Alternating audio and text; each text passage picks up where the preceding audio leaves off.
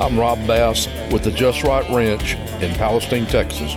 You're listening to the latest news in Texas agriculture on Texas Ag Today. This is Texas Ag Today, the number one source for the latest news in Texas agriculture. The largest and most experienced farm news team in the Lone Star State covers it all from the piney woods of East Texas to the rocky ranges of the Trans Pecos, and from the Panhandle down to the Rio Grande Valley. Here's today's top stories. Wildfires are burning across the Texas Panhandle. We'll have more on that coming up to kick off today's show. A stretch of days with temperatures reaching the mid to upper 80s in February is definitely unusual for the Texas High Plains but our recent experience is right in line with what has been a fairly warm winter. I'm James Hunt, and we'll talk about that on Texas Ag today. Recent rural land sales in Texas on the South Plains, in the northern and central regions of the state. I'm Tom Nicoletti, and I'll have more on Texas Ag today. Now, here's the host of Texas Ag Today, Carey Martin. Hello, Texas. Why don't you jump on in with me and buckle up? We're going to take a ride around the Lone Star State as we cover the most important industry in this greatest state in the nation Texas agriculture. Be sure to hold on tight because it all starts right now. Wildfires are burning in the Texas Panhandle. Conditions are ripe for fires with no precipitation and high winds. Pat McDowell is a farmer and rancher and a county judge in Wheeler County. The fires on Monday afternoon were uh, in Gray County, immediately due west, and we were in line, in certainly in line for them. It got about oh, probably about 12 miles or so from our house. They'd been about 20 miles from the city of Wheeler. It, it looked a lot closer than what it was, but it, we, we've had this wildfire experience a couple of times coming into the city of Wheeler. So our memories kicked in and we know how fast the fire moves and all. So it really had us kind of excited there Monday afternoon on it. And then we come up to Tuesday morning, then the fire's kind of reignited. Fires are nothing new to that area of the state, so ranchers are busy gathering cows and preparing for the worst. We called everything we could into the feed ground where, you know, it's pretty obviously, you know, short grass and, and wore down and, you know, just shouldn't catch on fire and fed them or pinned them there. Or, you know, er, I know everybody was trying to move them to their cattle to the safest place to, you know, if they did have to, you know, evacuate or something to, you know, let them out on a road or, or something of that nature. But yeah, I, I guarantee you, uh, every rancher was doing something with his cows that was in path of the fire yesterday. As of Tuesday, there were four fires burning in the panhandle, with 77,000 acres burned. Obtaining an agricultural guest worker visa will cost more in a few weeks. Homeland Security's Citizenship and Immigration Services recently released a final rule that would adjust certain immigration and naturalization benefit request fees starting April 1st. It would be the first time USCIS increased fees since 2016. The agency says increasing the fees will help USCIS recover a greater share of its operating costs and support more timely processing of new applications. The National Pork Producers Council reports the fee increase will impact most agricultural visas, including H2A, H2B, and TN. For the Texas Farm Bureau Radio Network, I'm Jessica Domel. The Commodity Classic is back in Texas. The big row crop convention kicked off Tuesday in Houston and will run through Friday. It's a joint meeting of the American Soybean Association, the National Corn Growers Association, National Sorghum Producers, the National Association of Wheat Growers, and the Association of Equipment Manufacturers. The month of February will go down as a warm one for the Texas High Plains. James Hunt looks back on the February weather from Amarillo.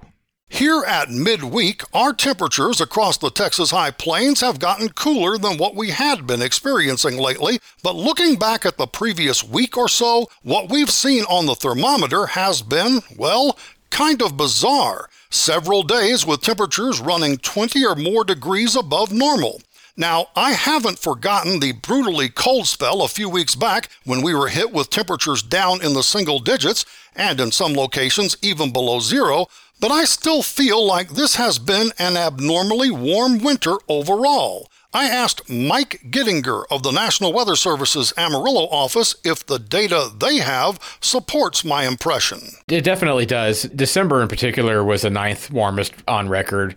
The average temperature, when you look at the average of the high and the low, that average temperature was running a little more than five degrees above normal. And then we've seen a return to that in February. We'll see what February where we end up at in the end. We're running about five degrees above normal there too. Now, what's going to counter that when you look at the whole three month winter season, January was when we had our cold and we actually ended up a little below normal. So it's going to counter it a little bit because that cold period that you mentioned is going to kind of average things out a little bit but we certainly have been significantly above normal at times. It won't necessarily, as the whole winter goes, rank in record breaking warmth, but certainly toward the higher end of being a relatively warm winter. And we'll see where February, that's going to be interesting. February is going to be pretty warm, you know, in the end when we get to the end there. So we'll see where we end up. In tomorrow's report, I'll have more of my conversation with Mike Gittinger of the National Weather Service's Amarillo office as we talk about the potential for dangerous weather events. I'm James Hunt on the Texas Farm Bureau Radio Network. Interest rates have risen, but how has that affected rural land sales? Tom Nicoletti looks at some recent land sales across Texas. For today's program, we go to Tyler Jacobs. He is partner broker with Hall and Hall Land Company, and he is with us here today to talk about a number of rural land sales that have occurred recently. And Tyler, let's first start on the South Plains of Texas, some farmland out in Yoakum County. You bet, Tom. And it, just as a reminder, these are all sales reported by a third party. So we had a 1,580 acre sale in Yoakum County there in Plains, like you mentioned. It sold for $3,250 an acre.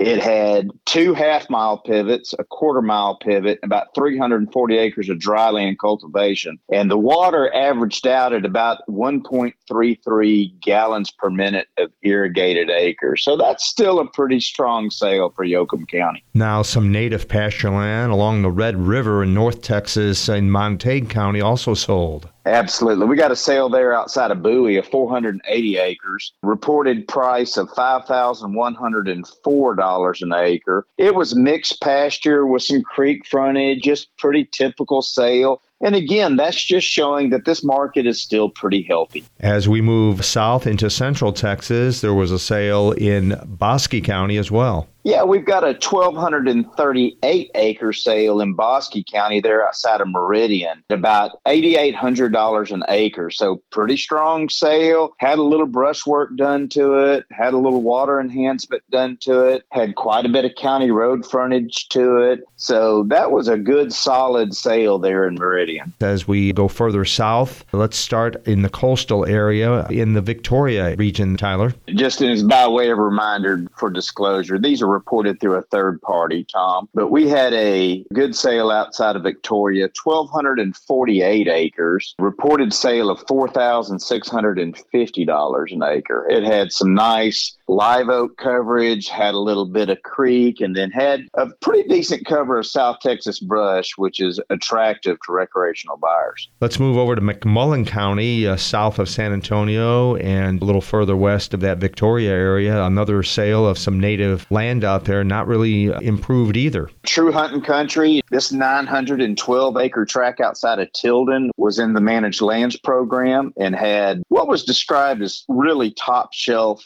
South Texas mixed brush. It brought $5,264 an acre, Tom. Again, just more evidence this real estate market is healthy. I don't think it's out of balance. I think it's really healthy. And we say the same down in the Rio Grande Valley where another property was sold in Hidalgo County, right? Yeah, they're outside of McCook. That was a 600 acre tract sold for four thousand three hundred and seventy-one dollars an acre was the reported price. Good native brush. It was high fenced, had some food plots and some ponds, and and had a little bit of good water distribution and habitat. Another strong sale there for a recreational tract down in the valley. That is Tyler Jacobs. He is with Hall and Hall Land Company. I'm Tom Nicoletti with the Texas Farm Bureau Radio Network.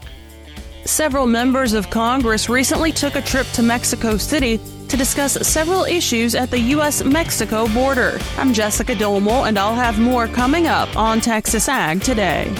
And laminitis is a problem in horses. Veterinarian Dr. Bob Judd has more on that coming up. These stories, plus a look at the markets, are straight ahead on Texas Ag Today. Parenting is full of surprises. You never know what to expect. So after our son was born, I called my Texas Farm Bureau insurance agent to set up a life insurance policy in case something happened to me. Sawyer is now two. And we'll soon have a sister. There's no one else I would trust with protecting my family. Visit Texas Farm Bureau Insurance today at tfbinsurance.com for an agent you can trust with life's most important decisions. Coverage and discounts are subject to qualifications and policy terms and may vary by situation.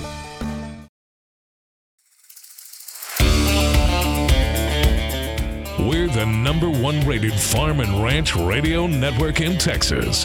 This is Texas Ag Today on the Texas Farm Bureau Radio Network.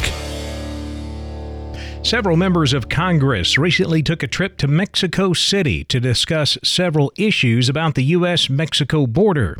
Jessica Domel reports. Members of the Texas delegation in Congress recently traveled to Mexico City to meet with officials there to discuss the historic surge of migration at the U.S. Mexico border, among other issues. U.S. Congressman Henry Cuellar, who was on that trip and represents a section of the border in Washington, D.C., joins us with more. We have issues with water. As I mentioned, it was one of the things I did bring up to the uh, Secretary's Foreign Office. Number one, and of course, we've talked about drugs coming into the U.S. They talked about arms going back into Mexico from the U.S., and that's a big problem. Every time we talk about drugs, they say, hey, but keep in mind that the arms, mainly from the state of Texas, are going into Mexico and they're arming the cartels. So we'll bring up drugs and then they bring up you got to do a better job at regulating those arms that are going into Mexico. And then, of course, the migration issue is another issue that we brought up. And on the migration issue, keep in mind that in December, the numbers were 10 to 12,000 encounters a day. And after the Homeland Secretary and the State Secretary went up there and talked to Mexico, we saw in January that those numbers went down. Did we build new border wall? No. Did we add new border Patrol? No. Did we add new technology? No. So what lowered the numbers by half? And it was very simple. And this is what I've been saying. We cannot play defense on the one yard line completely. We got to make sure that we also play defense on their 20 yard line. That is getting Mexico to do more. And when you get Mexico to do more, like they did recently, they were taking people off the trains that were coming up into the U.S. border. They were getting people that were on, on their northern border, our southern border, and they would take them down to their southern border. Number two and number three, they were deporting people to Cuba and to Venezuela and other places. So those actions by Mexico actually cut the numbers of encounters that we have here. And that's again one of the things that I've always said. People can talk about border walls, adding new border patrol technology, but it's also getting Mexico and the other countries to do more because the more they do on their 20 yard line, then the less number of people coming to our U.S. borders. That was U.S. Congressman Henry Cuellar of Texas. For the Texas Farm Bureau Radio Network, I'm Jessica Domel. Laminitis is a common problem in horses. Dr. Bob Judd looks at some signs that could indicate your horse has it. Typical clinical signs of laminitis include a stilted gait, rigid head carriage at the walk, reluctance to trot, and less overall movement. Also, horses affected with laminitis generally are reluctant to walk on hard ground and seem tense through the shoulders, back, and hindquarters. There is also a condition called occult laminitis, in which lameness signs are not seen, but your farrier can see stretching and hemorrhage in the white line, dropped flat and thin soles, and sometimes rings in the hoof walls. However, all rings in the hoof wall do not indicate laminitis, as any stressful event can cause these rings. Sometimes these horses are lame in both front feet and may have unusual signs, as they cannot show similar lameness on both front legs at the same time. Also, some horses can develop laminitis in the rear legs only, and this is unusual but can happen and can mimic many different conditions. Sometimes nerve blocks of the feet are required to prove that the lameness is in the feet. Most cases of laminitis are due to increased insulin in the horse's blood, and this is related to the amount of carbohydrates and starch in the horse's diet. Laminitis has been induced experimentally by injecting normal horses with insulin. So we know insulin is one trigger for laminitis. Cushing's disease, also called PPID, causes increased levels of the hormone ACTH, and the goal of management of these cases is to keep ACTH levels and insulin as close to the normal range as possible. One consideration is horses with PPID do have a seasonal rise in ACTH in the fall of the year, and this must be considered when testing for this disease. I'm Dr. Bob Judd. This is the Texas Farm Bureau Radio Network. We'll check the markets coming up next on Texas Ag Today. Texas Farm Bureau has served farm families in rural Texas for nearly 90 years. We're pleased to offer new affordable health care coverage choices for all Texans through Texas Farm Bureau health plans. You do not need to be a member to inquire and apply. Plans are available anytime. There is no open enrollment period. Our United Healthcare Choice Plus network of providers is one of the largest available. For more information about the different plans, how to apply, or to get a quote for you, your family, or your small business, call 833 TX Health or visit 833txhealth.com.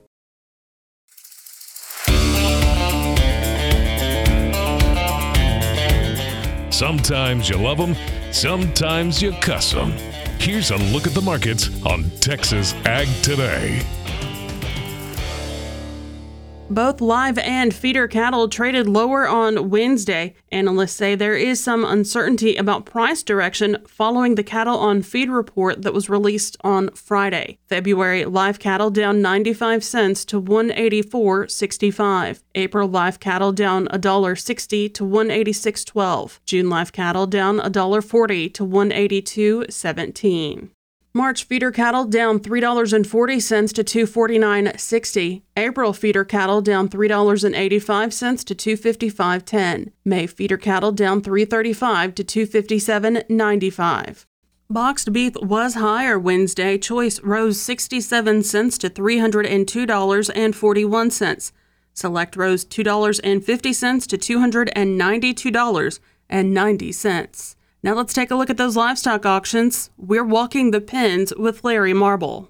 Gary Butler Nixon Livestock sells them every Monday. Gary, how did this last Monday sale turn out? Larry, we wind up with 1377, 216 cows, 17 bulls. Calf market still continues to be steady to a little higher in places. Two and three weight steers, 297 for quarter. Heifers, 259 to 370. Three and four weight steers, 294 to 415. Heifers, 259 to 395 four and five weight steers, 284 to 370. Heifers, 241 to 355. Five and six weight steers, 249 to three and a quarter. Heifers, 218 to 350. Six and oh seven weight steers, 232, 273. Heifers, 207 to 234. Seven and eight weight steers and bull yearlings, 203 to 263. Heifers, $1.48 to 212. Best slaughter cows, $1.17. Slaughter bulls, 94 to $1.35. Stocker cows, 650 to 1750. Pairs, 1300 to 2150, Larry. What was the count? 1377. Told you about 1300 Sunday night.